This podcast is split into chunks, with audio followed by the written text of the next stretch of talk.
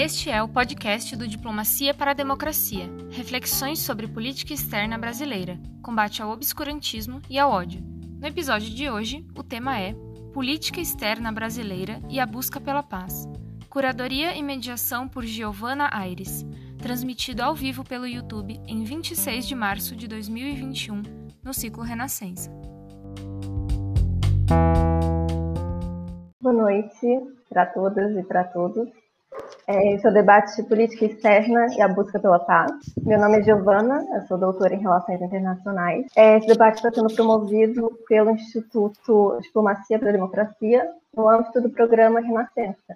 O programa Renascença produziu um documento com 10 é, metas e 100 objetivos gerais para pensar nossa política externa pós-Bolsonaro. Então, uma, uma iniciativa para pensar uma política externa mais democrática é, mais justa, mais alinhada com os direitos humanos.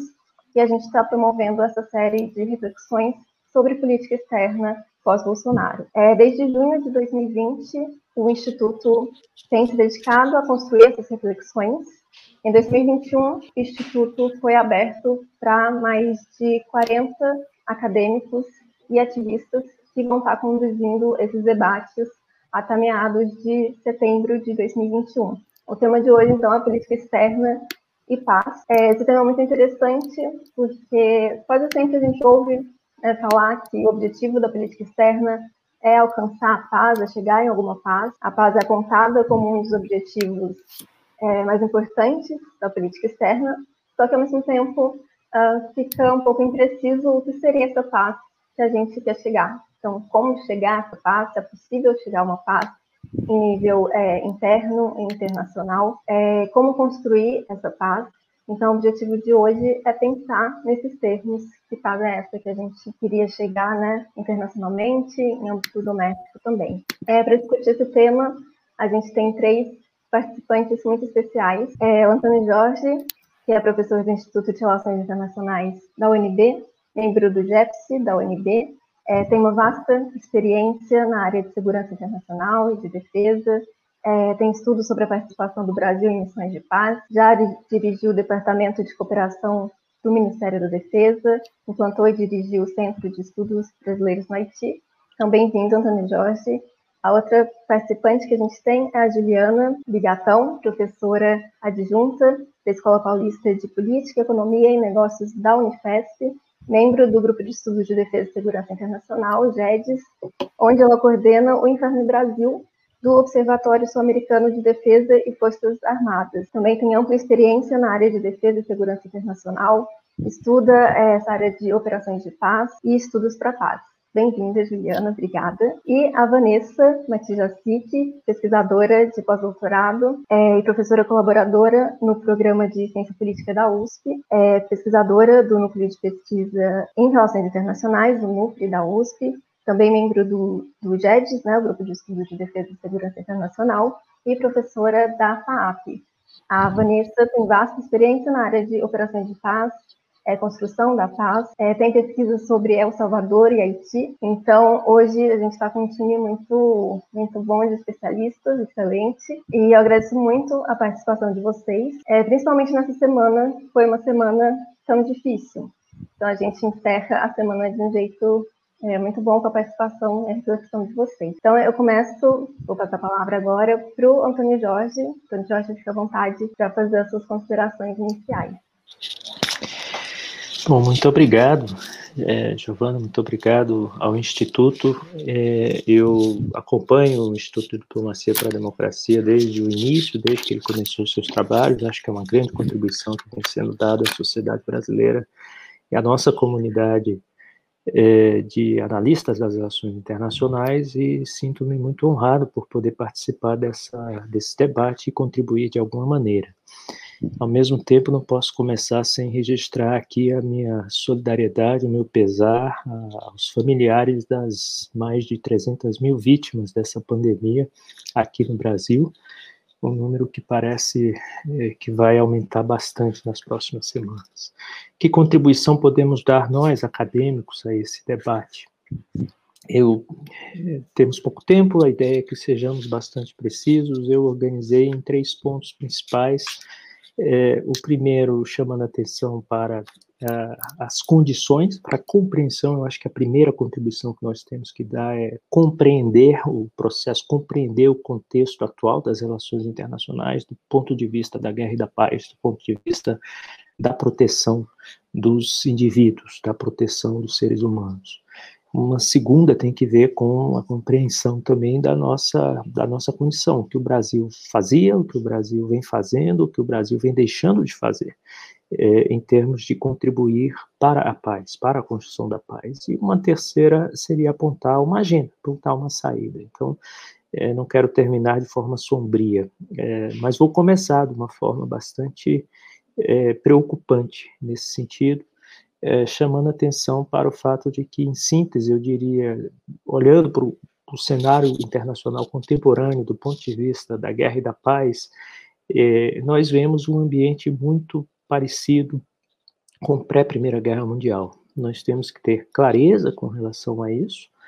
Uh, temos um, em síntese, eu diria que temos um ambiente marcado pelo, pela multipolaridade, pela uma dispersão de poder, é, uma, uma, disputa entre grandes potências, sem o multilateralismo, sem a sem a, a governança global que se logrou construir ao longo das últimas sete décadas é, para essa interdependência que, também se construiu e trouxe tantos frutos positivos em termos de paz, em termos de condições de vida para os cidadãos mundo afora. Então é, é preciso compreender isso. Nós, nós vivemos num mundo que hoje é mais perigoso do que era há 20 anos, é mais perigoso do que era há 10 anos. Há um risco, vimos hoje, hoje um incidente entre Taiwan e China por meio de, de sinais enviados de um, China para Estados Unidos em função de um acordo, uma possível aproximação com a Rússia. As interpretações vão sendo feitas, é, enfim, circunstancialmente. O risco de erros de leitura de, de atitudes é bastante elevado. É, e, e, e, incidentes como o de hoje acontecem todos os dias no, no, no Mar Negro, acontecem no Mar Cáspio, acontecem no Líbano, acontecem no Oriente Médio, acontecem na Síria, acontecem na China, no Mar do Sul da China todos os dias. Ou seja, qualquer é, é, decisão inopinada pode levar uma tensão a se transformar num conflito, um conflito a se transformar numa guerra regional. Nós vimos no final do ano passado uma tensão entre Índia e China que quase também provoca uh, algo mais sério. É muito frágil o equilíbrio que nós temos hoje. É, isso acontece num contexto em que há forças profundas, a meu ver, pouco compreendidas, pouco examinadas em suas implicações para a paz uh, no ambiente global. Uma delas é a demografia, é a expansão demográfica que gera escassez, e nós sabemos como seres humanos tendem a se comportar em situações de escassez. É, temos hoje o que quase 8 bilhões de habitantes, teremos perto de 9.1, 9.2 daqui a, a 20 anos, 25, 30 anos, e teremos mais de 11 bilhões de habitantes ao final desse século. Isso significa é, uma demanda crescente por recursos naturais, por alimentos, por água. É, felizmente, a fome no mundo vem diminuindo, as condições de bem-estar das pessoas vêm melhorando, é, no, ao longo do, do, século XX, foi isso que nós conseguimos, que a humanidade conseguiu construir, mas é, é, preciso, de alguma maneira, organizar esse processo. E aquele sistema que foi construído no pós-Segunda Guerra Mundial vem sendo abandonado pelas grandes potências ou mantido precariamente na medida de seus interesses circunstanciais. Isso não é receita para uma paz duradoura. Uma segunda é, um segundo processo, eu diria, de longo curso, que é preciso ter presente sempre, é, foi aquilo que eu chamo a transferência de poder mais relevante e que, que, nós observamos e começou a ser passível de mensuração, pelo menos desde o final dos anos 80 do século passado, dos soberanos, dos estados nacionais, tais como os conhecemos hoje, para organizações, tanto públicas quanto privadas, organizações que grupos de poder que começam a, a falar em nome e a puxar para si a capacidade de formar agendas e de interferir na, nas decisões políticas, é, quanto para organizações criminosas também, o crime transfronteiriço não precisa de apresentações maiores, em suas implicações para a paz e nos riscos que cria em termos de instabilidades, Uh, e também a transferência de poder dos estados para os indivíduos, que hoje são mais informados, mais capazes de se organizar,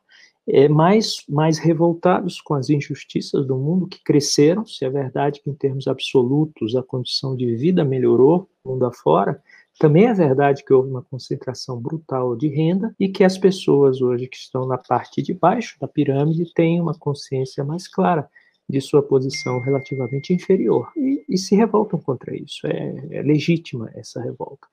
É, o grande problema que nós estamos observando, e isso gera uma série de tensões que podem ser aproveitadas, por exemplo, por lideranças populistas para é, iniciar conflitos, é que os sistemas políticos não estão conseguindo dar respostas satisfatórias a essas demandas dos cidadãos. É, então, em, em, síntese, nós temos esses, essa, essa interdependência profunda que foi criada entre economias e sociedades, que não vai diminuir, que vem, vem aumentando. Pode ser que nós saiamos de uma dimensão mais global para uma dimensão mais regionalizada, mas é, em qualquer circunstância os fluxos vão continuar intensos e carentes de uma governança. Ao mesmo tempo em que observamos essa, essa emergência ou reemergência de uma atitude, digamos assim, estratégica é, tradicional de confrontação entre grandes potências. É, ou seja, um ambiente bastante parecido com pré-Primeira Guerra Mundial. Nesse contexto, aí o segundo ponto que eu gostaria de mencionar, para provocar vocês, eu sei que, em geral, essas conversas são mais interessantes pelas perguntas e pelas, é, pelas instigações que nós fazemos, né, pelas respostas que as pessoas nos dão, e pelas provocações, pelas respostas que dão às nossas provocações, do que propriamente pelo que dizemos. É, nesse contexto, eu diria que a política externa brasileira, que é a segunda parte da, da proposta de diálogo, vem abandonando gradualmente uma posição de liderança e de ativismo construtivo que tinha nas estruturas de governança global. O Brasil era dos poucos países que podia contar com a confiança de, de todos como, como interlocutor que tinha legitimidade para, para propor uh, soluções uh, por meio do diálogo, da concertação, da tolerância. A tolerância sempre foi um valor da nossa diplomacia, e isso uh, foi sendo abandonado gradualmente. Eu diria que nos últimos dez anos, pelo menos, de início do governo Dilma, por, por omissão, por uma, por uma capacidade de compreender o processo, é, e, e, nos últimos anos, de uma maneira mais. É, se o Brasil se desengajou, eu diria, progressivamente nesses últimos oito ou dez anos, ele deixou de cumprir esse papel conciliador, é, que, em suma, prestava serviços à paz mundial, é, contribuía para manter, por exemplo, a estabilidade da América do Sul e, dessa maneira, ampliar a produção de alimentos e reduzir as, a escassez global. É uma contribuição concreta, material, para a redução de tensões e de conflitos no ambiente global. Isso o Brasil não vem fazendo. Nos últimos dois ou três anos, na verdade, adotou uma postura agressiva em relação aos seus vizinhos e vem dilapidando um patrimônio nacional construído laboriosamente ao longo de gerações de diplomatas. Essa, essa, essa percepção de que o Brasil era um ator previsível e confiável e considerado sempre positivamente por todos os interlocutores relevantes, está desaparecendo. Hoje o país está à margem dos principais processos decisórios, quando contribui com raras exceções, e você tem algumas exceções no campo da segurança, na área nuclear, na área da inteligência artificial, você tem é, em, em, em, nichos muito específicos, o Brasil continua mantendo uma posição é, protagônica e, e, positiva em termos diplomáticos é, no que diz respeito à construção de soluções globais. Mas essas são as exceções, antes isso era a regra. O Brasil, quando participava, contribuía com soluções e contribuía com a paz. É, hoje isso não acontece, o que acontece é o que nós vimos na Comissão de Direitos Humanos, é o que nós vimos na Organização Mundial da, da, da Saúde, é o que nós vimos hoje no Mercosul, que é o que resta de um arranjo em prol de uma atuação mais concreta da, é, da, de uma atuação concentrada na América do Sul. Que só há duas atitudes diante dessa destruição do, patrimônio nacional. É, a primeira é reconhecer e lamentar, vamos levar gerações para reconstruir essa reputação. Essa reputação se, se constrói com muito empenho, com muito trabalho ao longo de muito tempo, se destrói muito rapidamente com com decisões como essas que nós estamos vendo nos últimos meses e anos.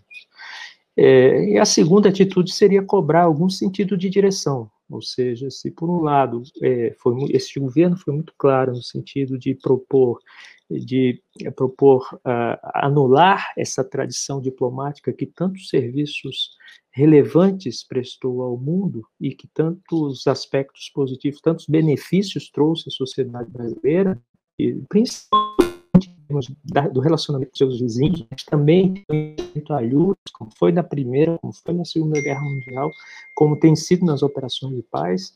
É, esse governo diz que, que quer se ver livre disso, e essa mensagem foi muito claramente dada pelo chanceler na sua aula inaugural, no seu primeiro discurso.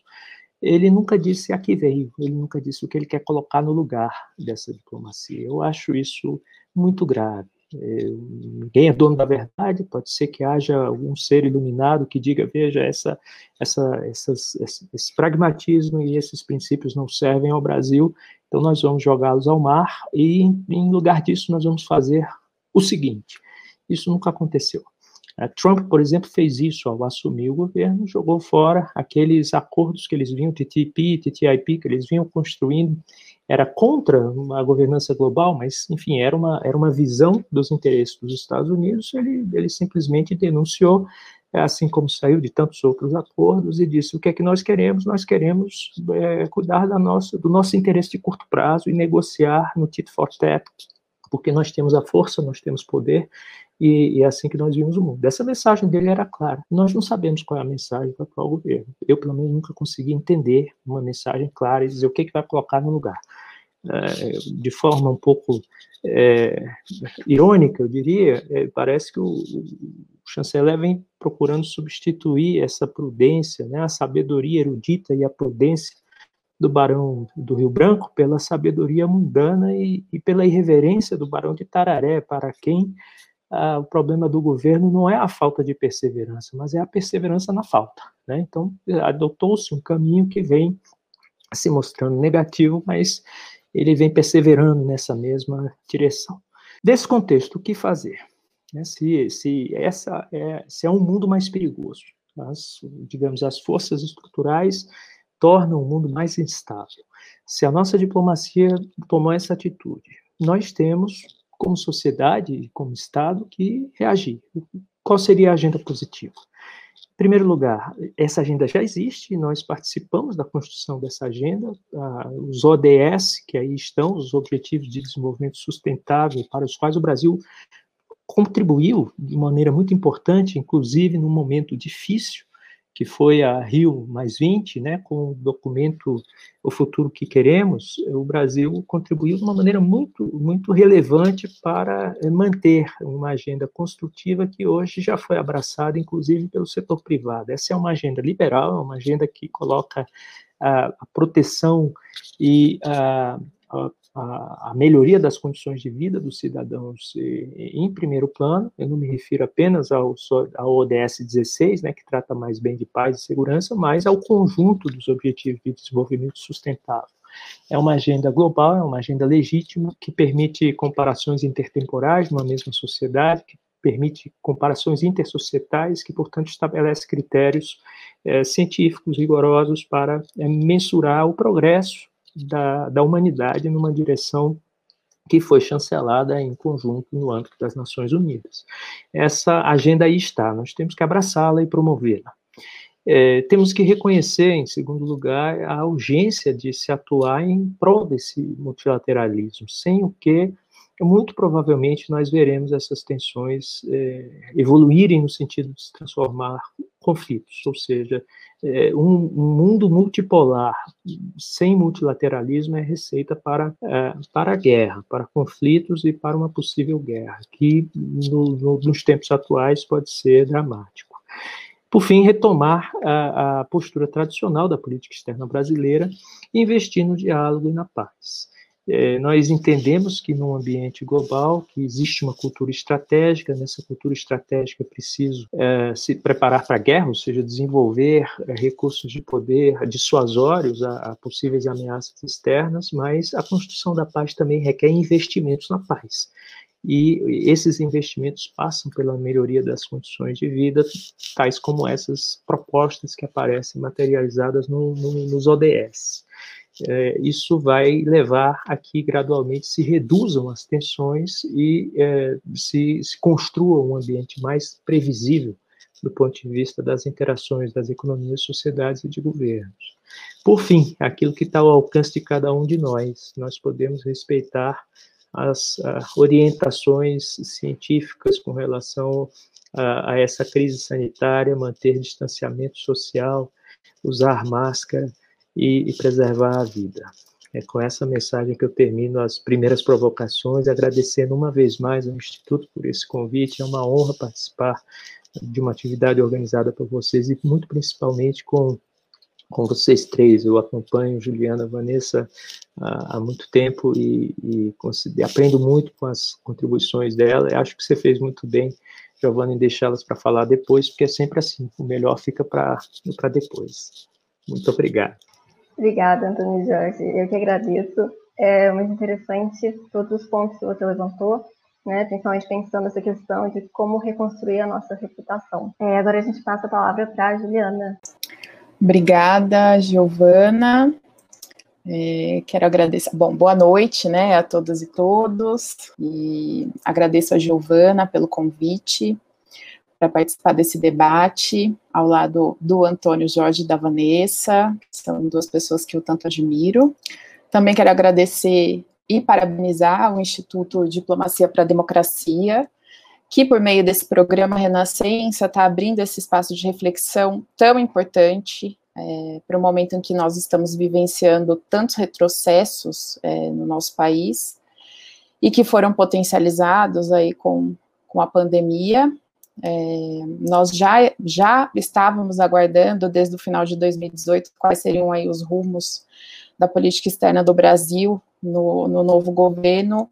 2019 é, foi um ano em que nós tiramos aí nossas dúvidas, nos deparamos com a certeza uh, de uma guinada na, na, política externa, com uma política de desconstrução, né, acho que até de, poderia falar aí de destruição da tradição diplomática do Brasil, é, construção, a condução das relações internacionais a partir exatamente de uma posição que é, o governo atual tanto criticava nos governos anteriores, né, que é a questão das motivações ideológicas.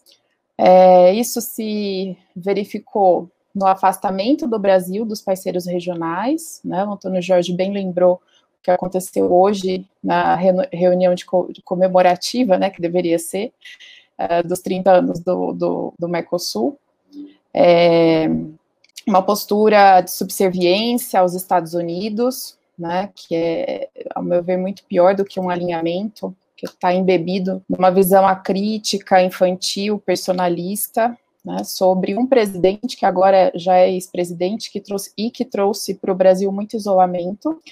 É, e também vejo um abandono da tradição de autonomia, de pragmatismo, do multilateralismo, da cooperação sul-sul e de outros pontos que, que nós podemos aí conversar ao longo desse debate. É, o que eu gostaria de, de uh, começar pontuando é que essa guinada Uh, conjugada com a pandemia, fez com que essa experiência que está sendo desafiadora para o mundo inteiro fosse ainda pior para nós brasileiros né? Porque o Brasil adotou, o governo brasileiro adotou um posicionamento contrário às, às recomendações da Organização Mundial da Saúde e da comunidade científica em geral, e o resultado está aí, né? As, as, mais de 300 mil mortes.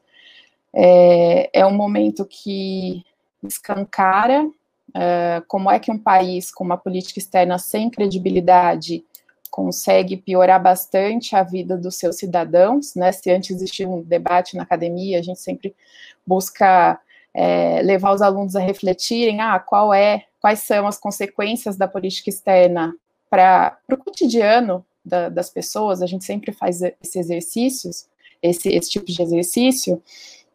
Acho que a pandemia escancarou isso, né? A dificuldade do Brasil conseguir vacinas, conseguir insumos é, para produzir vacinas, é, que é o único caminho para nos tirar dessa, dessa crise sanitária, foi um dos resultados mais desastrosos é, que nós estamos sentindo dessa, dessa guinada na política externa. É, se a gente lembrar, há pouco tempo atrás, o Brasil era um ativo participante da, da coalizão BRICS, né, que por acaso reúne aí uh, Índia e China, dois gigantes da, da, indústria farmacêutica, Rússia, que também produziu uma vacina que, que parece que está sendo analisada, né, na, aqui na Anvisa agora.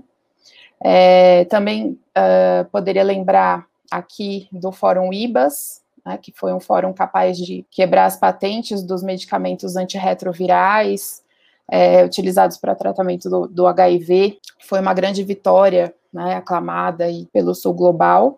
É, infelizmente, agora no início da pandemia, o Brasil estava alinhado aí com um país que, que hoje só vai ser o país que supera o Brasil no número de, de casos e, e de mortes por, por Covid. Então, essa política, essa nova chamada né, de nova política externa, ela inviabilizou a relação do Brasil com países importantes nesse contexto de pandemia, é, e parece que o, que o atual chanceler não faz muita é, questão de, de, afastar a imagem do Brasil como um párea internacional, né? Ele, numa cerimônia aí, uh, da formatura do Instituto Rio Branco, declarou, isso está no, no site para quem quiser ler o discurso, né? Que se, é, se a nova política externa faz de nós um párea internacional, então sejamos esse párea, né? Estou falando aqui as, as, palavras do, do, do Araújo. É, bom, a, a, situação é dramática, né? O que, o que torna essencial a conversa que nós estamos tendo hoje. É, fugir um pouquinho do tema que a Giovana propôs, mas é impossível ignorar isso que nós estamos vivendo. Uh, e aí, como ponto inicial, uh, para responder à provocação inicial do debate, que é pensar como o Brasil pode se portar como um, um agente construtor da, construtor da paz, é, superando aí as, as, violências cotidianas, as violações de direitos humanos, é, vou tratar de um ponto mais específico. É, foi bom o Antônio Jorge já ter começado a fazer uma, uma, uma exposição mais ampla, né, que que levou em consideração a, a conjuntura e a, o que nós chamamos de, de, governança global e o papel do Brasil. É, e aí, não só uh, por causa da, da, minha agenda de pesquisa, que há muito tempo eu me dedico ao tema das, das operações de paz, é, eu gostaria de pontuar algumas questões é, para argumentar que, uh, no que se refere à participação do Brasil nas operações de paz, especialmente ao, ao envio de militares, existe uma tradição uh, a ser resgatada é, que não é a que não é o modelo de atuação uh, das tropas brasileiras no Haiti, né, que, que, as tropas performaram no, no Haiti. O Haiti foi um caso que nós trabalhamos muito, tentamos entender nos seus mais diferentes é, panoramas, né? Antônio Jorge tem várias contribuições sobre isso, Vanessa tem livros é, publicados sobre. É, então, o que eu queria trazer aqui é que lá em 2004, quando o Brasil enviou as tropas para Haiti, no momento em que tinha uma política externa ativa e altiva, né, nas palavras do, do chanceler Amorim, multilateral, uh, valorizava a cooperação Sul-Sul, mas também não marginalizava as parcerias com as grandes potências, almejava aí ser um grande ator, inclusive uma voz é, muito ativa na reforma uh, do Conselho de Segurança da ONU, é, isso uh, levou a um engajamento que foi uh, um ponto de inflexão no histórico da participação do Brasil em operações de paz da ONU. Né? É muito estudado, é, e muitas vezes a gente deixou de olhar para trás, né, do, do, que, que era uh, desde, de, o que foi desde de lá do, do início da ONU, a contribuição brasileira, que era basicamente pautada por observadores militares, contingentes reduzidos, representantes diplomáticos, um engajamento muito mais próximo das ações de mediação, de diálogo, é, previstos no, no, capítulo 6 da Carta da ONU. É, eu entendo que na, existiam alguns fatores ali naquele momento que reforçavam, lá em 2004, por que do Brasil assumir um papel de destaque. É, existiu acho que um fator externo importante que era o afastamento dos, principal, dos principais contribuintes com as tropas é, de, de peacekeepers, né, e esses principais contribuintes, as, as grandes potências e os países de alto índice de desenvolvimento, né, como o Canadá, é, que tiveram experiências muito desastrosas na década de 90, e também o contexto da, das intervenções é, dos Estados Unidos no pós-11 de setembro fizeram aí com que se abrisse um espaço para ser ocupado pelos, pelos países emergentes. É, internamente, a experiência é, do emprego das Forças Armadas em ações de segurança pública aqui no Brasil é, foi um ponto interessante, é, é, levantado no debate, e também o que se considerava como semelhança entre o cenário de insegurança haitiano e uma, uma, um recorte aí da situação brasileira, basicamente a, a analogia que se fazia da violência urbana, tráfico de drogas e crime organizado, especialmente no Rio de Janeiro. E, na época, as discussões dentro da Comissão de Relações Exteriores e Defesa Nacional é, já apontavam que o Haiti seria um laboratório para levar as, as, experiências, aprimorar um, e implementá-las no Brasil, e foi de, de, fato o que aconteceu, né? O modelo, se a gente pudesse pensar assim, o modelo padrão de atuação do Brasil no Haiti, é pautado na ideia de pacificação, de controlar territórios, controlar populações em nome de uma certa preservação da ordem pública, que foi executada a partir de patrulhamento é, intensivo, de detenções temporárias, mas apresentado com um rótulo diplomacia solidária, discutindo também a questão da construção da paz, na época se assim, invocando um certo cosmopolitismo kantiano, é, essa experiência ela foi essencial para construir é, as forças de pacificação interna aqui no Brasil entre 2010 e 2016, né, o emprego das Forças Armadas é, nas comunidades no, no, Rio de Janeiro. Muitos dos militares que participaram dessas operações tinham experiência da, prévia na MINUSTAH, inclusive alguns estudos apontam a semelhança entre as regras de engajamento em, que orientavam as, a, a, missão no Haiti e que delimitaram as operações, principalmente no complexo da Penha, do Alemão, é, complexo da Maré, e que foram marcadas por atuação de forças coercitivas, pela suspensão de uma série de, de direitos civis, pela desumanização das pessoas é, que moram nessas comunidades e por uma certa normalização da, da violência. É, então, nesse primeiro ponto, uh, eu queria só é, resgatar né, o que foi é, essa experiência e indicar é, que a tradição uh, de, do, do, de, participação do Brasil em operações de paz é muito mais ampla do que isso, né, é muito mais. É, o, o, Haiti é um, um, ponto de inflexão. E é, pensar nisso, nesse momento, acho que é importante porque o, o Brasil vivencia um, um, um, período de desengajamento, né, de, de afastamento das missões da ONU. É, ah, como muitos dos militares que hoje ocupam altos postos do governo federal, Ministério, Secretaria de Governo, tiveram a experiência lá no Haiti, havia uma certa expectativa de que apoiassem o novo engajamento do Brasil novas missões, né, o que não aconteceu, prevaleceu é, o afastamento, inclusive a retirada no fim do ano passado das tropas é, do Brasil na missão no Líbano, que uh, o Brasil exercia uma posição de comando, né, da operação, é, e hoje o Brasil não tem mais de acho que 60, 70 é, oficiais, né, a maioria são especialistas distribuídos na, nas mais é, diferentes é, missões. Então, eu penso que um, um, um elemento importante é, para se resgatar da tradição brasileira é uh, olhar para o protagonismo do viés diplomático nas ações de mediação, é, de prevenção de conflitos, uh, do próprio papel do Brasil na América do Sul, né, como um agente negociador e construtor de consensos, ao invés de se optar pelo protagonismo é, via presença ou engajamento militar. É, e isso é algo que se aplica também ao cenário interno, né? Já que eu estou tentando traçar paralelos, eu penso que é, reconhecer esse fator é problematizar, questionar e substituir a ideia de que a, se a situação de segurança pública está no limite, chama os militares que eles resolvem, né? Por várias questões, a gente pode conversar depois, mas principalmente por ser uma função bastante inadequada para o emprego das Forças Armadas, dada a sua preparação e o uso de equipamentos que são é, voltados para o uso letal da, da violência. Bom, acho que eu vou, vou parar por aqui é, e depois posso trazer outros pontos aí para o debate. Obrigada, Juliana. É, achei bem interessante né, que você e o Antônio usaram a palavra abandono, né? Que é bem essa sensação que a gente tem, não apenas sensação, mas na prática de abandono do multilateralismo, da autonomia de várias posturas que a gente teve historicamente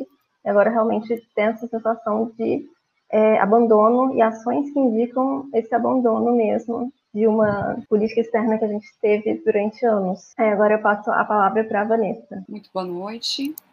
Uh, em primeiro lugar, eu gostaria então de agradecer ao público que vai acompanhar esse debate, cujo objetivo é justamente trazer ideias e reflexões sobre política externa brasileira e busca pela paz promovido então pelo programa Renascença, por meio da chancela do Instituto Diplomacia para é, Democracia. E, principalmente, também gostaria de é, saudar a presença e dizer que eu sinto muito é, orgulho e gosto muito é, de encontros que possam possibilitar essa troca de experiências, de reflexões e ideias, nesse momento com o professor Antônio Jorge e com a professora Juliana Bigatão.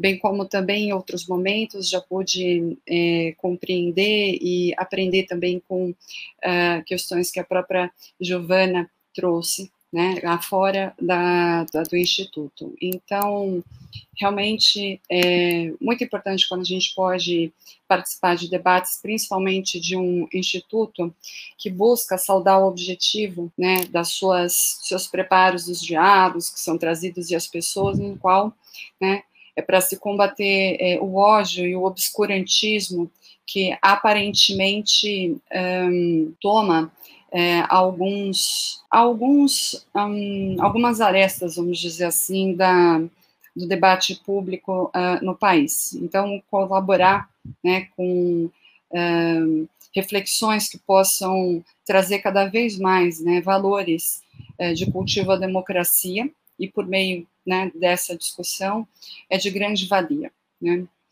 É, eu penso também que esse momento de crise sanitária, ele é um momento de muito respeito, como já foi dito é, por todas as pessoas que se foram, e também por aqueles que guardam a tristeza, né, da memória de vidas que foram abreviadas, e também não deixa de ser é, um momento de é, se olhar para o que há de positivo, é, apesar dos grandes desafios que nós temos, e o lado positivo seria, então, de verificar toda uma, toda uma colaboração científica, né, então, a rapidez com que se tentou é, trazer soluções, ou pelo menos melhorar a imunidade das pessoas em nível mundial, é, por mais que ainda é, não se tenha chegado à fórmula é, ideal para isso. Então, é, o meio científico, né, em específico aqueles que trabalham com desenvolvimento de vacinas, eles contribuem bastante para a população no globo em geral, para dizer a que veio a ciência, o porquê ela é importante e principalmente, né, quando se discute os efeitos políticos e econômicos de um vírus, é, já é, se entende, né, que existe ciência em tudo o que fazemos, na nossa Constituição, enquanto seres vivos, né, ou naquilo que nos rodeia. É, dessa forma, seria um tanto incoerente né, negar uh, o cientificismo né, que nos rodeia que nos constitui, bem como também a crise sanitária. Ela é uma oportunidade para conseguir enxergar toda uma, toda uma colaboração internacional, toda uma cooperação para lidar com esses desafios, né, e principalmente eu acredito que a pandemia ela revela, em primeiro lugar, e naquilo que nos tange ao centro desse debate, né, a busca pela paz. Então, a pandemia nos revela a condição humana. Não importa o cargo político, o nível socioeconômico ou até mesmo a simplicidade das condições em que se vive. Não importa gênero, sexo, não importa é, cores que se atribuam a pessoas, né? Quando o vírus nos coloca no mesmo nível, para que se acorde enquanto humanos e principalmente que se busque, né, uma tentativa de solução compartilhada e conjunta e benéfica a todos. Né? Então, aqui é, eu acho essa condição da pandemia uma grande oportunidade para chacoalhar, né? Todas as culturas, vamos dizer assim, algumas se mostram mais coletivas, é, e colaborativas com o que é de todos e o que diz respeito a todos, e outras mais individualistas e que de repente vêm nesse desafio é, um momento de pausa para reflexão e uma oportunidade de mudança de comportamentos. Eu também acredito que a pandemia ela revela é, a habilidade política de determinadas lideranças do meio empresarial, é, do meio político, mas também ela nos dá a triste realidade é, do oportunismo de alguns políticos, de alguns grupos, é, de algumas lideranças que obtêm vantagens imediatas e de longo prazo nesse contexto. E, por fim, e aquilo que causa muita angústia e que leva a muitos a diversos debates, é, são as incertezas de novos rumos. Né? Então, para aqueles que atuam e que são especialistas na área de relações internacionais, acompanham as agendas, ou até mesmo num contexto nacional, é como se a pandemia ela tivesse congelado pautas que, na verdade, é, seguem, né? É, para se tentar resolver algo que é primordial, né, que é manter a vida humana. Afinal de contas, se nós não tivermos isso, não gira a política, não gira a economia, né? Então, é uma grande oportunidade se nós tivermos sabedoria de olhar é, dessa forma. E aí, pensando um pouco no que nos entoa da política externa brasileira, me vem logo à mente a imagem de um país, que é o Brasil, e que sempre pôde colaborar com a paz e o multilateralismo. Né? Essa é uma tradição Porém, o que se pode fazer quando existe, quando se entoa um discurso por uma política externa que não se quer ser ideológica? Né? O que se entende por isso?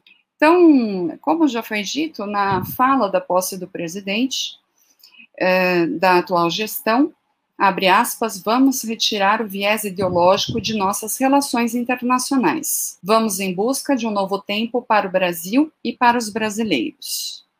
Dado esse discurso inaugural, né, eu trago aqui o interstício da nossa é, Constituição, antes de que eu siga né, para o que foi posteriormente também anunciado na posse pelo atual ministro das Relações Exteriores. Então, em termos de política externa, e principalmente resgatando o artigo 4 da Constituição Federal, é, a política externa ela deve zelar pela independência nacional, pela prevalência dos direitos humanos, pela autodeterminação dos povos, a não intervenção, a igualdade entre os estados, a defesa da paz, a solução pacífica de conflitos, o repúdio ao terrorismo e ao racismo, a cooperação entre os povos para o progresso da humanidade e a concessão de asilo.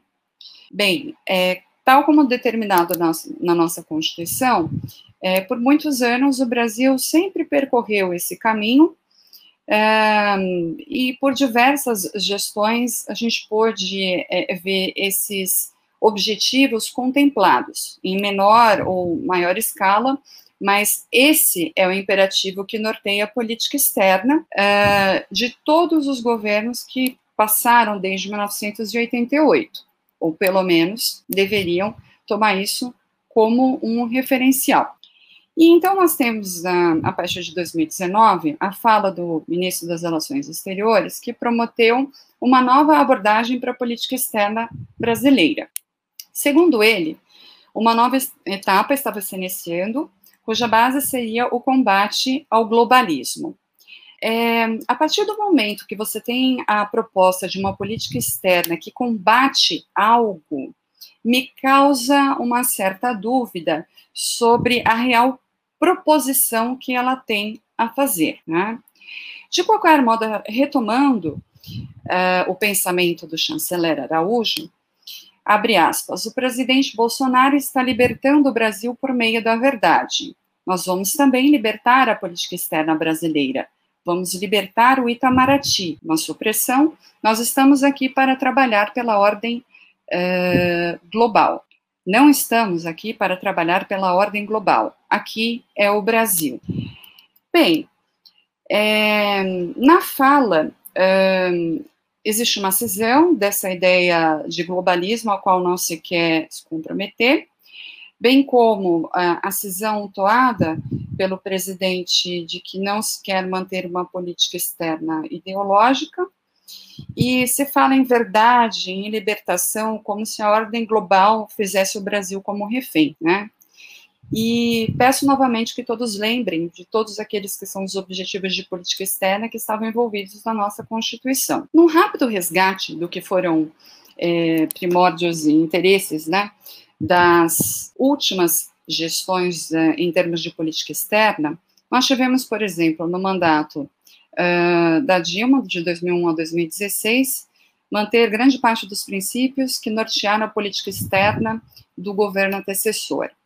Uh, Caracterizou-se por ser uma diplomacia presidencial menos ativa, uma presença menos frequente em fóruns internacionais, uh, um afastamento da diplomacia sul-sul, mas uma expansão do coletivo de iniciativas dentro do BRICS, Brasil, Rússia, Índia, China e África do Sul um, se contribuiu para não manter uma integração subordinada ao que se chama de neoliberalismo global, liderado pelos Estados Unidos. Se criou instituições novas na América do Sul que aumentaram a autonomia política de cada um desses países contra a intervenção uh, de outras lideranças do globo, ou mesmo da nossa região do continente americano, se defendeu a paz, a diversidade cultural, a luta contra a discriminação e a desigualdade. E a diversificação de alianças e parcerias foram mais intensas com os países do entorno regional. Então, aqui são alguns elementos para a gente entender o que caracterizaria a, a gestão da presidente Dilma. Uh, depois, uh, partindo para a gestão Temer, de 2016 a 2000, uh, concluindo em 2018, né, autonomia pela integração, orientando a política externa no eixo mais norte-sul, de proximidade com países desenvolvidos, a preferência pelo bilateralismo em detrimento do multilateralismo, prioridades em acordos, por exemplo, de livre comércio, promoção de exportações, é, no âmbito regional, reuniões bilaterais em busca de uma suposta exclusão da Venezuela do Mercosul, né?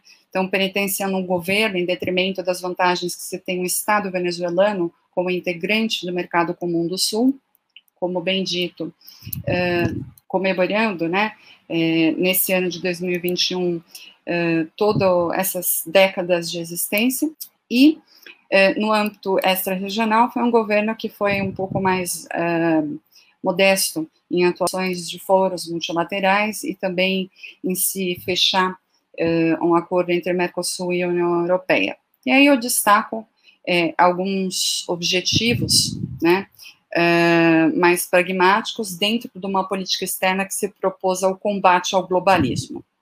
Globalismo é essa da ordem global que é, primou pela inserção do Brasil na OCDE. Então, o Brasil está é, propenso a entrar na Organização para a Cooperação e Desenvolvimento Econômico, tendo aí alguns desafios né, que se quer cumprir para conseguir alcançar a posição de membro pleno.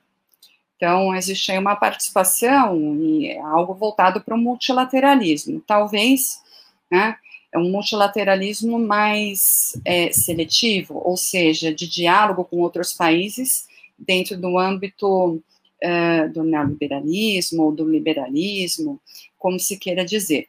Também uma proximidade, uh, traduzido em visita do presidente e de comitivas a Israel, Uh, evento esse que trouxe alguns acordos de cooperação em diversas áreas, tais como segurança pública, parceria no combate ao crime organizado, relação também na área uh, de defesa, cooperações com o Ministério da Defesa, um, serviços aéreos, bem como também é, um acordo na área de é, busca por acordo na área de cibersegurança ou segurança cibernética, outros acordos na área do Ministério da Saúde, ciência e tecnologia, é, comunicações e por aí vai, um intercâmbio bem prático. Né?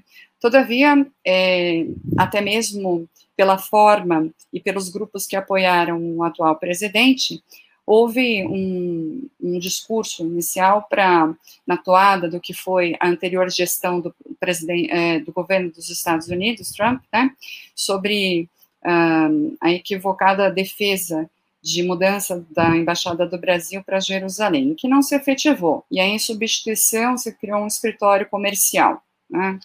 Então, é, vamos lembrar que a tradicional posição da diplomacia brasileira sempre foi aquela de, uh, enfim, entender o momento de criação do Estado de Israel, mas também de apoiar a criação do Estado da Palestina. E é, algumas falas, alguns desses encontros, eles acabaram é, resvalando num, num, total, numa posição pragmática em torno de Israel, mas esquecendo um pouco é, da, da proximidade com os outros países árabes e dos ganhos econômicos com isso.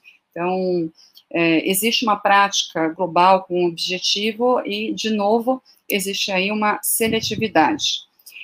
É, um outro foro privilegiado do qual o Brasil participou, o G20, né, o grupo das maiores uh, potências econômicas, em específico o 14º encontro, né, uh, em 2019, em Osaka, no Japão, é, a postura uh, brasileira foi de defesa do livre comércio, de reforma da Previdência, combate à corrupção e defesa da redução do protecionismo de países ricos na agropecuária. Então, durante esse evento, que chamou a atenção de diversos países foi justamente, né, e principalmente aqueles uh, líderes europeus, a questão ambiental, as mudanças clima é, é, climáticas e, principalmente, a posição da ministra Angela Merkel, da Alemanha, e o presidente Emmanuel Macron, né, que tornaram público é, uma cobrança do posicionamento brasileiro quanto aos desmatamentos é, que ocorreram é, e as queimadas, né, é, que ocorreram no Pantanal, na Amazônia, então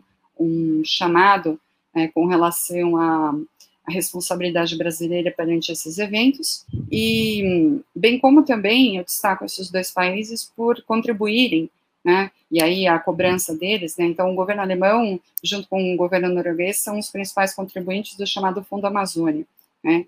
E aí é, a, o Brasil foi justamente cobrado pela manutenção desse bioma. E com relação a Emmanuel Macron, a proximidade, né? Dado o fato que eles têm um braço da extensão vamos dizer assim, indireta de território francês na América do Sul. É, então, chama atenção é, é, do, daquilo que foi visto, né, como é, algo que precisa ser melhor cuidado pela atual gestão e que perpassa aí é, as discussões é, nos âmbitos multilaterais.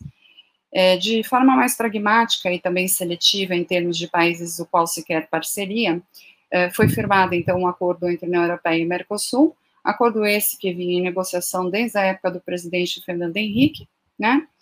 E é, talvez um sinal, não só daquele emitido é, com relação à Amazônia, mas também é, sobre a candidatura brasileira ao Conselho de Direitos Humanos e que não se efetivou. Portanto, nós temos outros representantes da América Latina, entre eles Bolívia e Cuba, né, compondo com China, Costa do Marfim, França, Gabão, Malaui, México, Nepal, Paquistão, Rússia, Senegal, Ucrânia Reino Unido e Uzbequistão, os atuais membros do Conselho de Direitos Humanos. É, em termos mais específicos, é, com relação à área econômica, o Ministério da Economia em 2019 soltou um balanço de 224 bilhões de exportações brasileiras, sendo que a China é, compõe o maior uh, montante de 62,8 bilhões, né, sendo o principal importador, principalmente de soja, óleos brutos, uh, tal como petróleo, minérios de ferro, né? bem como carne bovina, carne de frango, por aí vai. E Estados Unidos, em segundo lugar, com 29,5 bilhões. Né? Então, uh, diante desse cenário, uh, me parece que os dados de 2019 do próprio Ministério da Economia mostram uh, um outro ator global de um considerável cliente, vamos dizer assim, das compras dos produtos brasileiros, e que não se justifica, por exemplo, é, determinadas posturas, uh, como aquela de combate ao globalismo, se a gente for pensar que em outros momentos de política externa mais conservadora de Brasil, né, é, houve sim é, proximidade, por exemplo, com China. Né? Então, é, esse é um ponto. Bem como, é, muitas vezes, essa toada de um combate ao globalismo, de uma política externa menos ideológica, ela me parece muito mais a explorar a memória curta de algumas pessoas sobre conquistas que foram uh, é, feitas, né, que foram uh, que se um, se concretizaram em momentos chamados como globalistas, em outros períodos da política externa brasileira. Um, quanto, por exemplo, ao relacionamento com a China, né, como seria possível você ter um país que é grande importador de produtos brasileiros e um, se resvala na toada do que foi o discurso do Trump, né, de nacionalizar um vírus, né, então um vírus chinês, de, de estigmatizar né, um país como se esse vírus tivesse nacionalidade. Isso não, é, não é coerente, isso não é, não traduz a nossa é, herança diplomática é, e mostra, na verdade, é, muito mais um objetivo de estigmatizar, não só em contexto internacional, quanto também doméstico, iniciativas que apoiam determinadas cooperações científicas com a China para algo que é primoroso para os brasileiros, ou seja, prover é, vacina para a população. E também é, me parece um tanto estranho se esse globalismo, ou esse combate ao globalismo, vai de afronta às recomendações da OMS.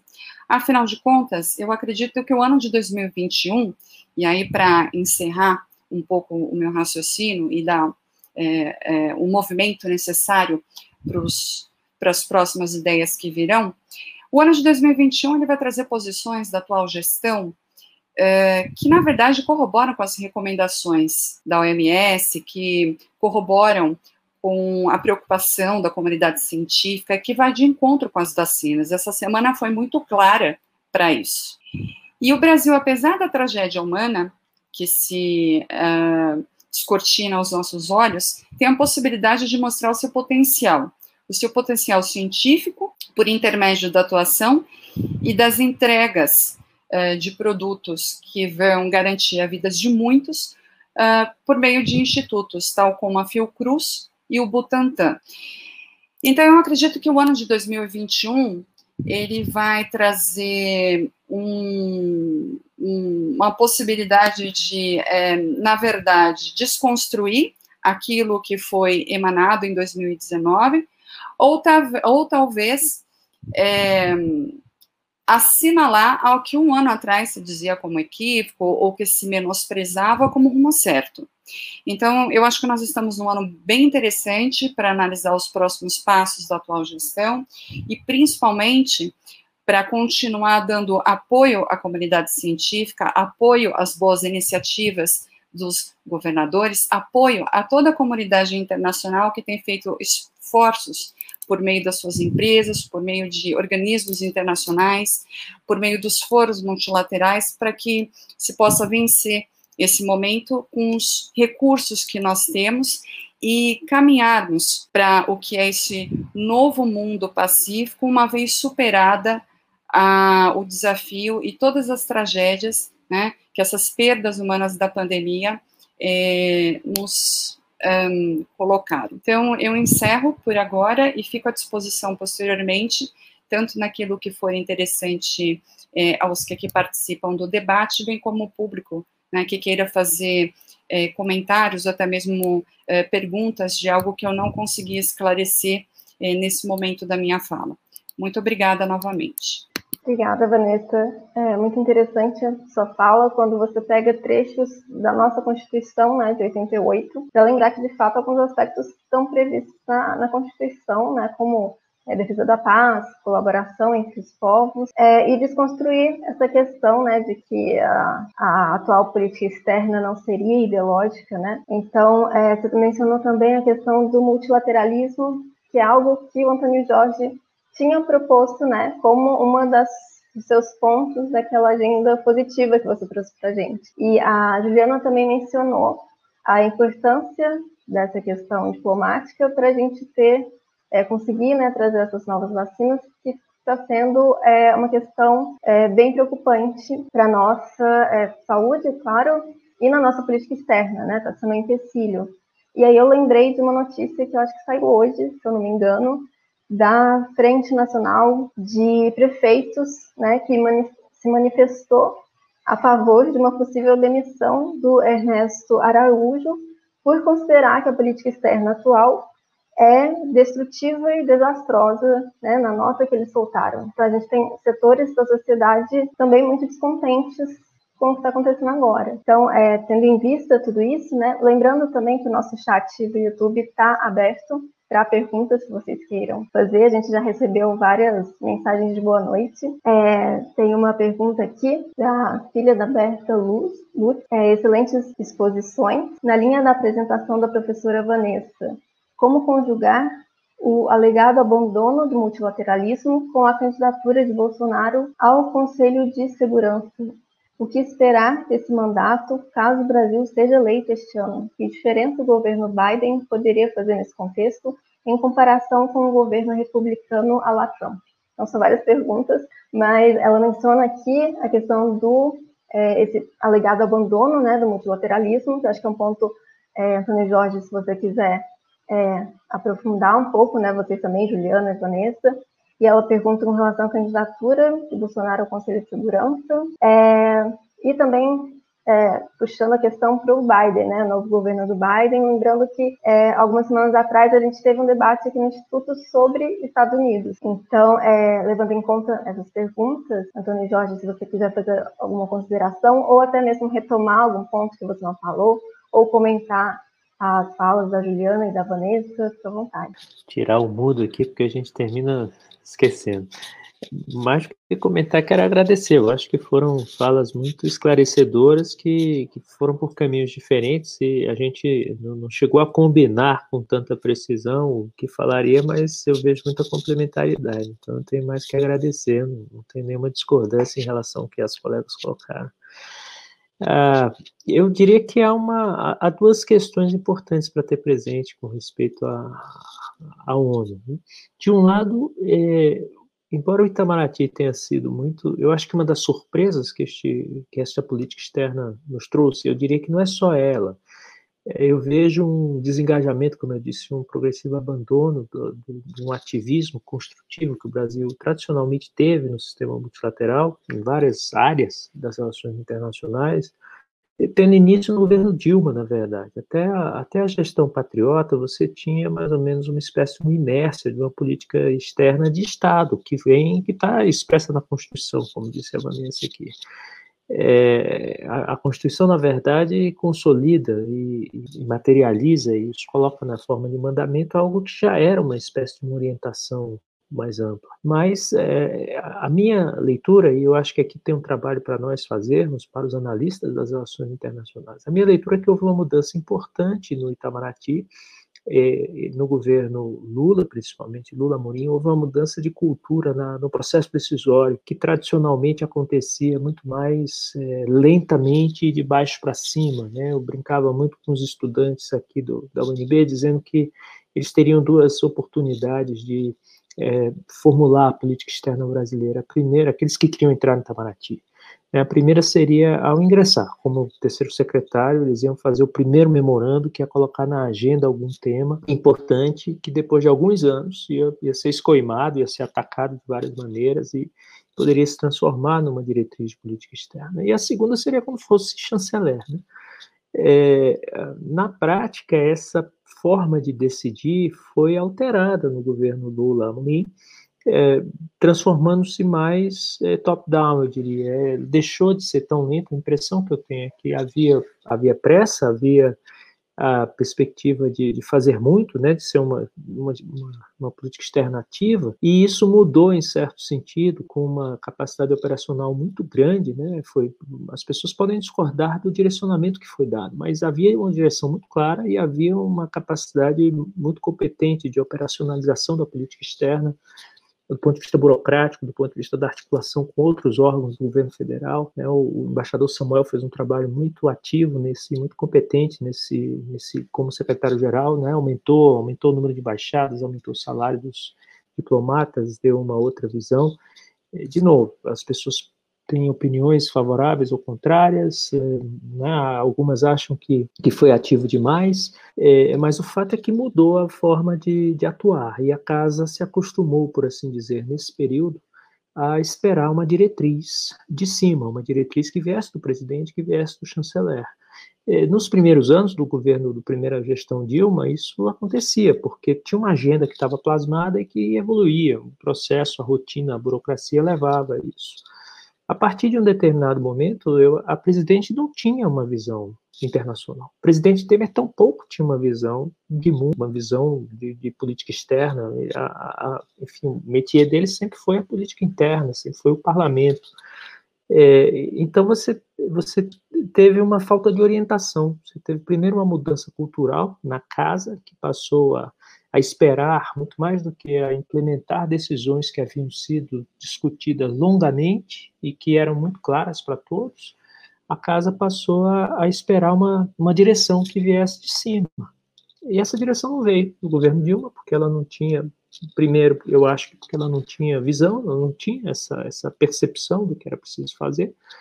Depois, porque ela foi se envolvendo numa série de outros problemas e de outras crises, culminando no impeachment e assim por diante. Então, de um lado, tem isso. A, a, a, houve. A impressão que eu tenho é que a, novidade que este governo traz para a gente é que o Itamaraty foi mais é, sujeito a, ser utilizado como um instrumento de políticas de governo do que nós esperávamos, do que a maioria dos analistas esperavam.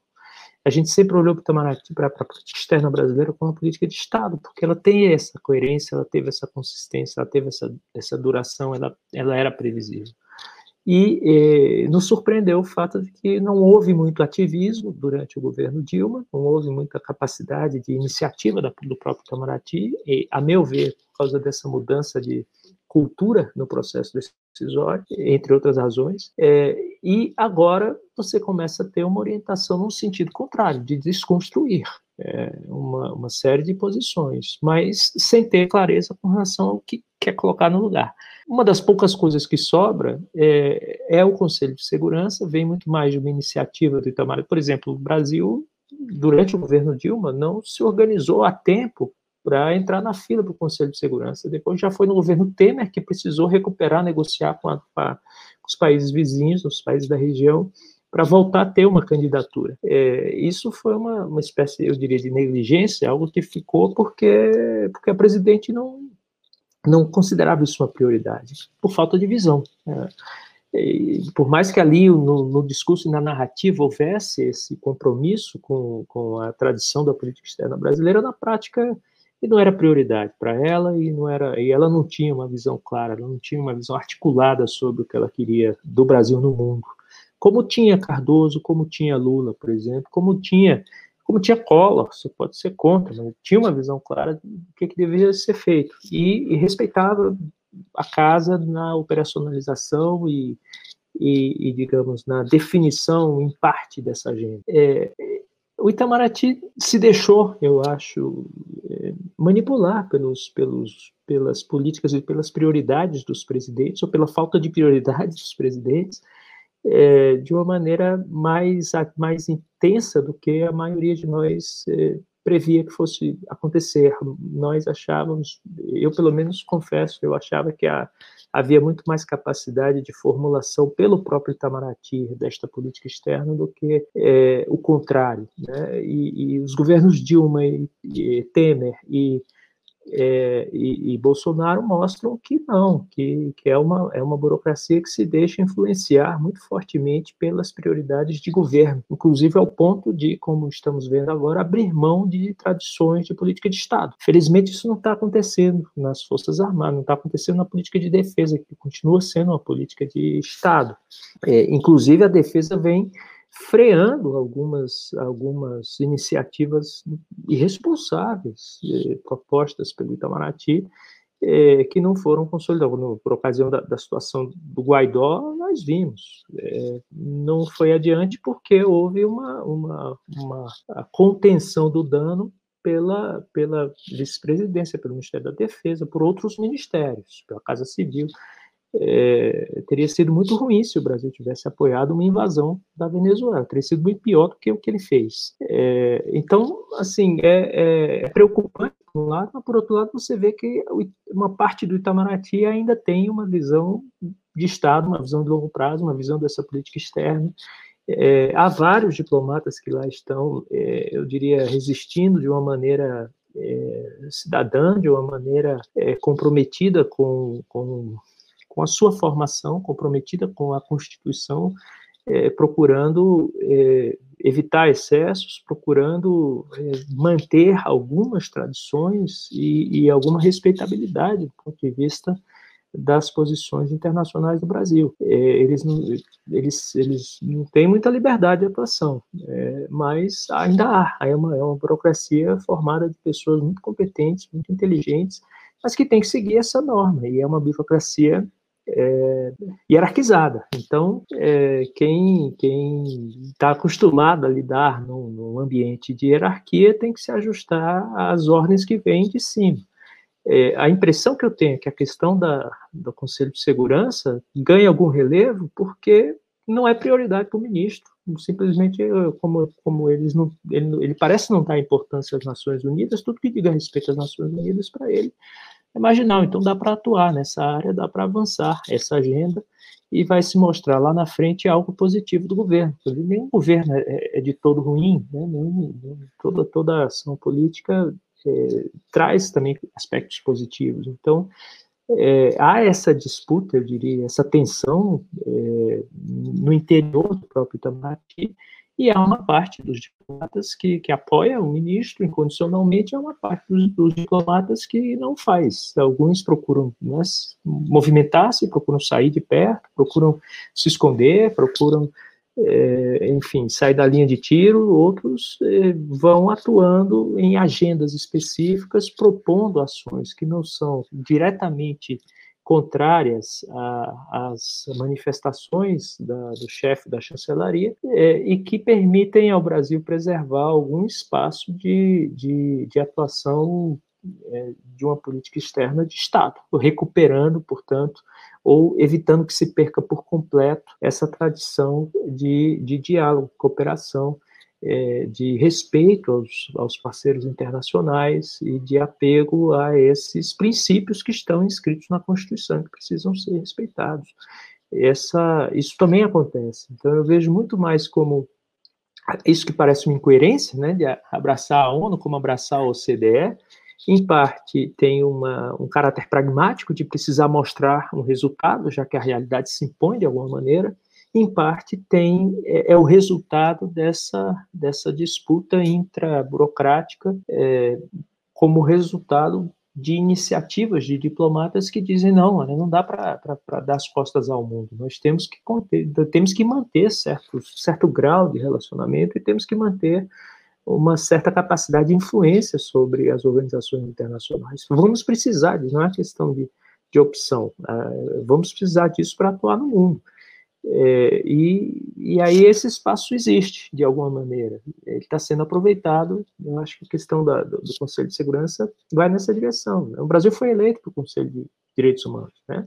Comissão de Direitos Humanos, com toda, todas as, as to, todos os discursos, com um comportamento que não parecia muito voltado para isso, mas tem influência, tem uma tradição, tem, tem capacidade econômica, tem capacidade de articulação política é, não, é uma, não é uma diplomacia é, sem capacidade de execução, tem uma capacidade muito importante de execução. É, o próprio BRICS, por exemplo, embora não, não, não se veja um compromisso, um engajamento, fez o presidente do, do banco, por exemplo.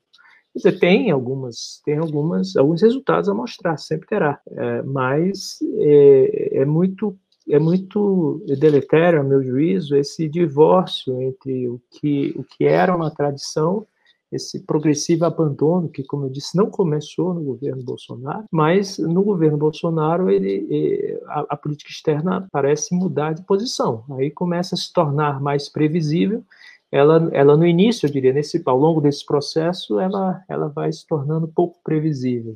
Agora ela é previsível e ninguém gosta do que prevê é, quando, quando existe um discurso. Então, é, vai no sentido de afastar o Brasil da tradição e não de retomá-la.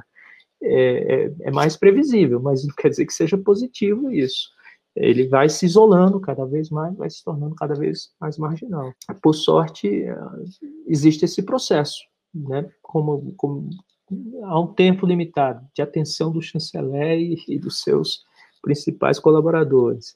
E esse assunto não é prioritário, como outros assuntos não são prioritários. Quem tem uma visão mais estratégica e mais é, alinhada com a tradição da diplomacia consegue dar alguns passos modestos que lá na frente vão mostrar que não, não, não se perdeu tudo. Então, que bom que a casa vem resistindo com todas essas dificuldades ao que, ao que seria essa reorientação um pouco contraditória, como foi dito aqui. Né? Se diz não ideológica, mas na verdade está substituindo uma visão de mundo por outra.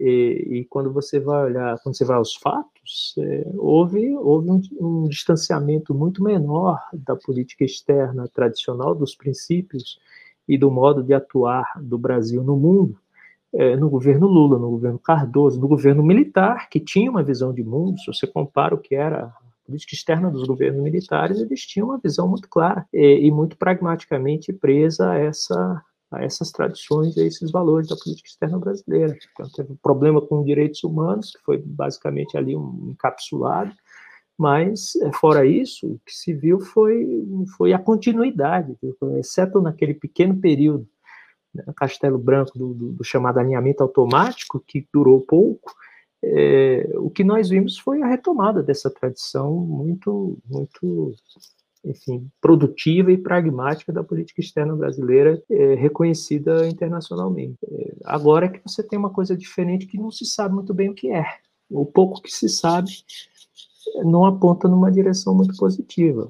Espero que, como disse a Vanessa, como, como disse a Juliana, a realidade se impõe de alguma maneira e, e o governo tem que se reajustar. E tem, virão cobranças de várias partes é, ele vai ter que, que retomar um, digamos, um curso de maior normalidade na política externa. Obrigada, Antônio Jorge. É, Juliana, se você quiser responder as perguntas que foram colocadas ou retomar alguma ideia sua, ou comentar alguma coisa que o Antônio Jorge e a Vanessa falaram, fica à vontade. Tá, é, eu só eu vou acrescentar uh, sobre a, a, candidatura do Brasil para uma vaga rotativa no, no, Conselho de Segurança da ONU. É, bom, primeiro que é, eu entendo que, a, já que a gente está discutindo o que, que, seria uma política voltada para a paz, eu acho que não é necessariamente uma política que se faz no, no Conselho de Segurança. Né? Vários é, apontamentos já foram feitos aí sobre os objetivos de desenvolvimento sustentável, que, onde está a paz, mas também educação, saúde, desenvolvimento, igualdade de gênero. É, então, pensar é, uma política externa voltada para a paz é pensar numa concepção mais ampla, multidimensional, entender que a paz não é só é, a ausência de conflito, né, que um país preocupado uh, com a paz, não só entre os, os estados, mas também é, no seu âmbito doméstico, também precisa se preocupar com o enfrentamento das violências é, que não são diretas, né, da, da violência estrutural, da violência é, cultural, e o Brasil é, já fez uh, contribuições importantes nessa, nessa área, né, quando, por exemplo, é, o Brasil propôs a agenda para o desenvolvimento no âmbito das discussões da Agenda para a Paz, lá no início da década de 90, ou é, a partir do conceito de desenvolvimento sustentável, ou mesmo no modelo que o Brasil ofereceu é, em relação ao combate à fome, né, e, e, que internalizou é, várias das políticas da, da FAO e depois é, se transferiu a cooperação técnica para ser implementada para outros países.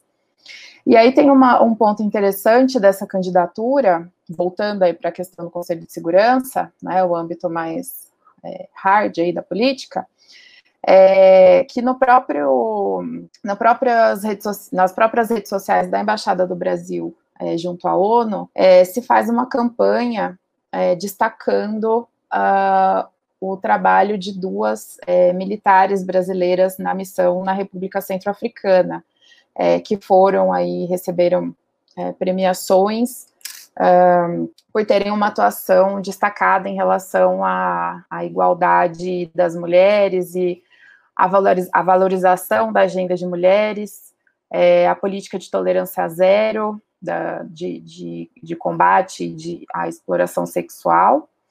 É, mas o Brasil faz e isso tem a ver com a, a, resolução 1325, né, que esse ano completa 20 anos, a resolução Mulheres e Segurança, que foi um marco nas discussões do Conselho de Segurança, porque traz é, um, um, tema que não é uh, não era da, da, da, alçada da agenda do, desse, desse órgão, né, e que também contou com ampla participação da sociedade civil na discussão dessa, e adoção dessa agenda, 20 anos atrás, que vai reconhecer é, tanto o impacto do, dos conflitos armados para as mulheres e para as meninas, quanto é, vai colocar a mulher como uma participante ativa na produção, na, na promoção da paz, né, pensando nas agentes, nas, nas, negociadoras, nas mediadoras de acordos de paz e, e nas mulheres, então, é, em espaços tradicionalmente ocupados por homens, né.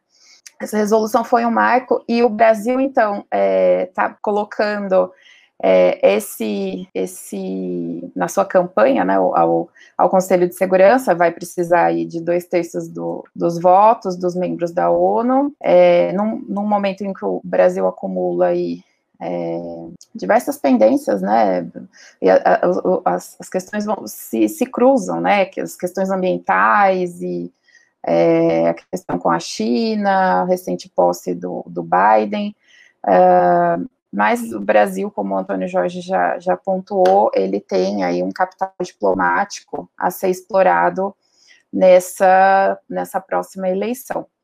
É, mas eu queria destacar que, ao mesmo momento em que o Brasil faz essa campanha é, levando a temática da resolução 1325, né, mostrando o Brasil como um exemplo de, de atuação, e é, em 2018, de fato, o Brasil adotou um plano nacional é, de ação para implementar as políticas e os princípios da 1325, embora ainda fique no, no, no avanço simbólico, né, do, em termos de documento, né, a gente precisa de muito mais comprometimento e de adoção de políticas públicas que de fato internalizem essa resolução, é, mas é uma, é uma posição bastante contraditória, né, porque uh, olhando para a posição do Brasil no Conselho de Direitos Humanos e na própria Organização Mundial da Saúde, o Brasil é, adotou uma posição contrária às questões de gênero, de direitos reprodutivos, de direito das mulheres, né? Foi um grande aliado aí do governo Trump.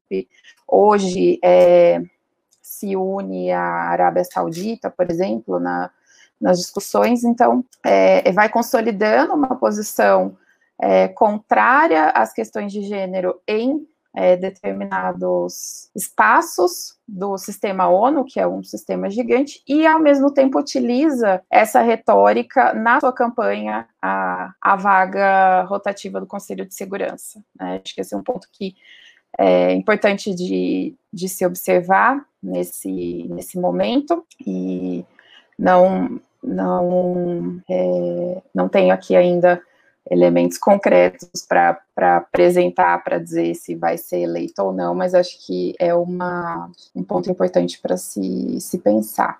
Acho que era isso, Giovana, que eu, eu gostaria de, de, pontuar. Obrigada, Juliana. É, bem lembrado, né, que você falou da questão das mulheres mulheres de segurança, que também é outro fator essencial para a gente pensar a paz. É, Vanessa, você gostaria de fazer, responder alguma pergunta, fazer algum comentário, resgatar alguma ideia? Claro, sim. É, em primeiro lugar, a correção, né? Eu falei que o Brasil se candidatou e não ganhou, né? Acho que, na verdade, eu que penitenciei pela, pela incongruência dos desafios internos que nós tivemos no ano passado e ainda assim é, estávamos ali representados no Conselho. E falando justamente a respeito do que foi a, a a, a pergunta, né, a respeito um, de uma candidatura brasileira, eu diria que, em primeiro lugar, isso precisa ter um contexto internacional favorável, né, o primeiro grande debate sobre reforma da Carta, é, é, é claro que em 95 existe uma expectativa de preparar a organização para dali a um tempo é, construir é, uma possibilidade de refletir na Organização das Nações Unidas um contexto mais adequado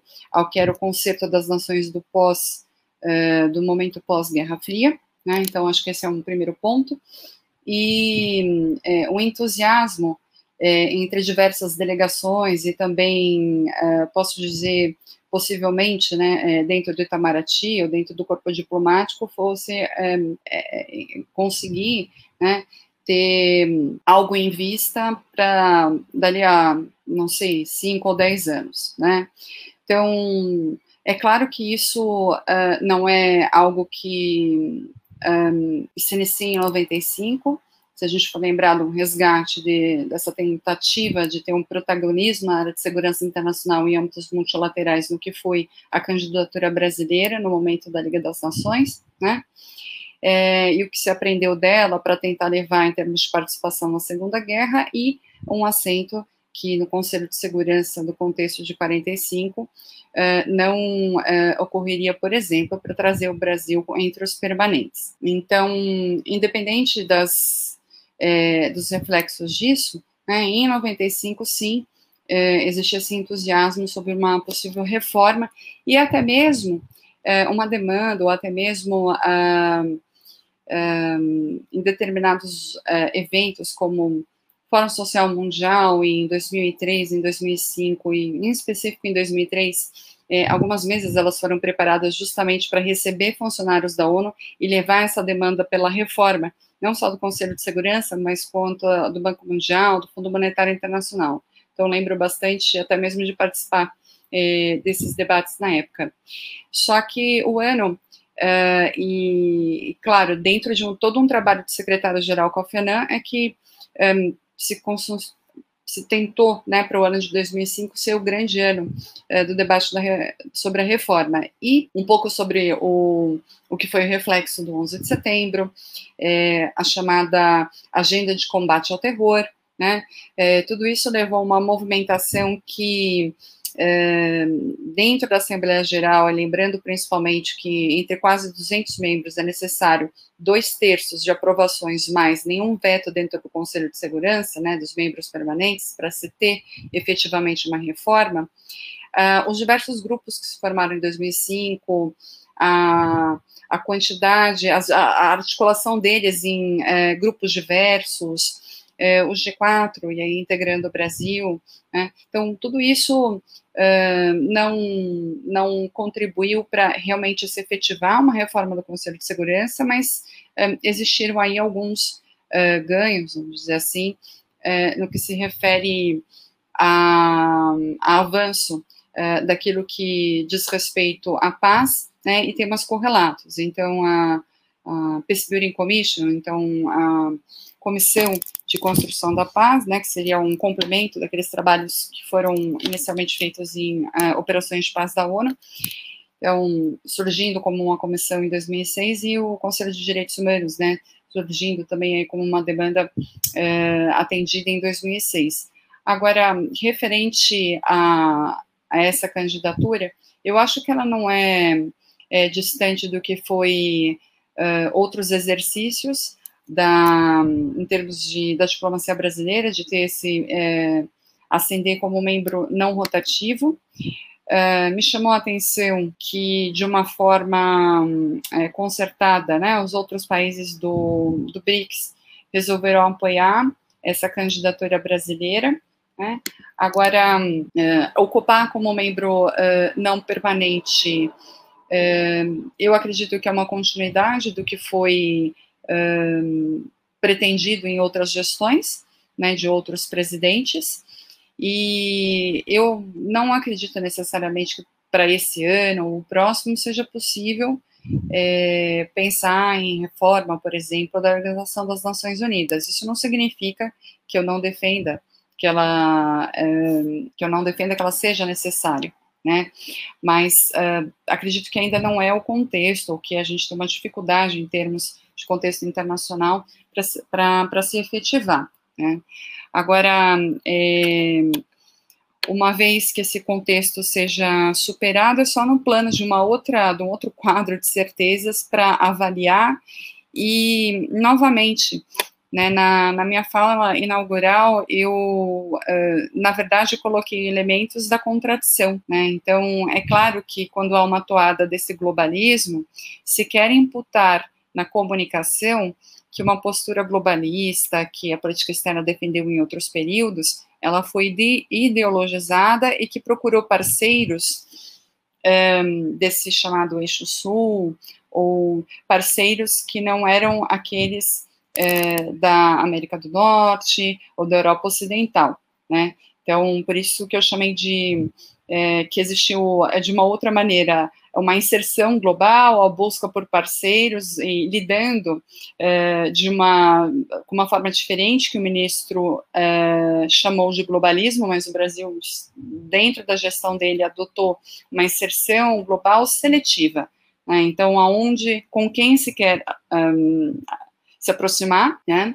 E aí os, os atores, as organizações foram ditas, uh, reconhecendo uh, ganhos que porventura tiveram, mas também alertando, né, para que não se uh, cometa equívocos. Então, um deles é, eu acredito que ele foi um pouco do ponto de vista de grupos de interesse que apoiaram o presidente, bem como o discurso do presidente Trump a respeito da embaixada, de mudança de Tel Aviv para é, Jerusalém, e também algo que uh, eu não mencionei na fala, que era para que não se esquecesse de alguns ganhos pragmáticos, né, já, dado que a marca do atual governo é de ter resultados concretos, uh, para que não se perca dentro desse posicionamento com relação à proximidade com Israel, alguns ganhos que foram obtidos a partir do Fórum de Países Árabes com países da América do Sul, né, inclusive em parceiros, né, para exportação de determinados produtos brasileiros.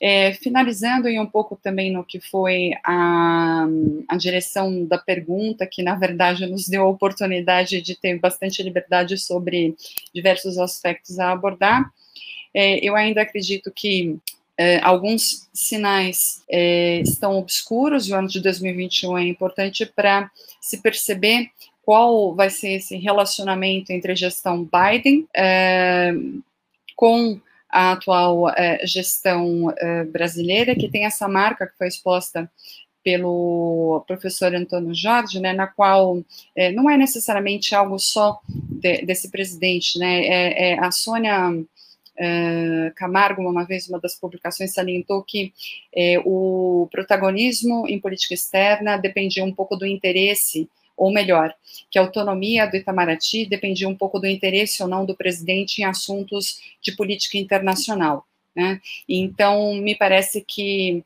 há um interesse desse presidente, né, e que se alinhou Uh, a, um, a, a, um ministro que corrobora com esses interesses e, uh, como bem dito, é uma hierarquia.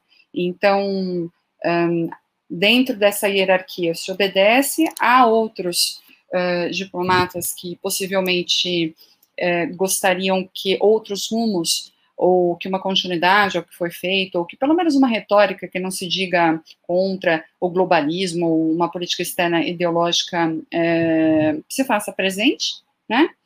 E um, há muitos elementos de continuidade dessa relação entre Brasil e Estados Unidos, eu penso que a atual gestão dos Estados Unidos espera sinais uh, de mudanças, e aí eu sinalizei que talvez, uh, por um pragmatismo, ah, vislumbrando 2022, se teve uma mudança a respeito do apoio às vacinas, né? Então, duas possibilidades, eu estou insinuando, eu não sei se necessariamente é isso, né? Mas uma possível é, apoiar a vacina mediante, em primeiro lugar, a catástrofe presente, né, de muitas vidas perdidas, mas também de, quem sabe, com isso, apoiando as vacinas, reduzir o número dessas fatalidades, girar a economia, como sempre foi o discurso entoado, e que, com isso, com a redução das perdas humanas, a economia ganhando novo vigor, que a imagem é, de um presidente que se quer ver reeleito seja menos danificado e ele consiga reverter esse quadro. Então, eu penso que é, muito mais por um interesse é, vislumbrando é, possivelmente uma reeleição, se essa for a pretensão dele, é, que faz com que se adote determinadas posturas, e em decorrência disso, e em, em outras atitudes que a gente ainda é, vai acompanhar, é, vejamos como é que vai dar, como vai dar esse relacionamento, né, é, com o presidente dos Estados Unidos, mas principalmente, né, se eu tiver que adotar algum é, tom otimista é, dentro desse nosso cenário, apostar na competência das nossas, é, desses institutos que eu mencionei, em avançar na produção dessas vacinas, mas também recentemente eu vi promessas, né, é, de que se possa é, evoluir é, em conhecimento científico e, e, e propor né, não somente vacinar todos os brasileiros, mas que se possa também é, chegar num nível de produção para ajudar outras nações, né, então outros povos que enfrentam essa mesma dificuldade, que não é só brasileira, né? Então, mais de 200 milhões de habitantes e conseguir é, vacinar todos é uma dificuldade no Brasil, é uma dificuldade nos Estados Unidos, é uma dificuldade em países que têm uma população grande. Né? Então, é, entre tantas coisas que foram ditas, eu de novo renovo é, a, o meu entusiasmo com a produção científica e com quem está comprometido com ciência para produzir é, estudos é, e vacinas dentro da área é, que contribua para a questão da saúde pública, mas também é, de esforços que possam oferecer análises que sejam respeitadas, quem sabe, para oferecer insumos, né? A, a, a, dar novas ideias, quem sabe, vamos dizer assim, a, a pessoas que conduzem a política externa, né, a pessoas que é, estão lidada, é, ligadas a todas essas áreas que nós é, já é, pontuamos dentro desse debate. Obrigada, Vanessa. É muito importante essa sua reflexão final, falando dos cientistas, né? Hoje a gente teve a notícia da produção da vacina brasileira pelo Instituto Butantan, também teve é, um outro anúncio do governo de uma outra vacina desenvolvida no Brasil. E bem que você falou, né? Pode ser a oportunidade do Brasil até mesmo oferecer essa vacina a um custo mais baixo para países em desenvolvimento, né? Então a gente fica aí com essa perspectiva para o futuro é, e valoriza aqui o trabalho dos cientistas, tanto da área da saúde, claro, e também de vocês, cientistas que produzem ciência com muita qualidade nessa nossa área de humanas né? Que essas reflexões também são muito importantes para a gente continuar com esse pensamento crítico. Então, é fundamental. Eu agradeço muito, muitíssimo a participação de vocês. Sei que todo mundo está trabalhando de casa, que tem várias dificuldades desse trabalho de casa, e que essa semana foi especialmente pesada, né? Que a gente bateu recordes negativos, com número de mortes absurdos. Então foi uma semana especialmente difícil. Agradeço muito a disponibilidade de vocês e a contribuição de vocês para esse debate. É, queria abrir aqui um espaço para vocês fazerem alguma é, consideração final, se quiserem.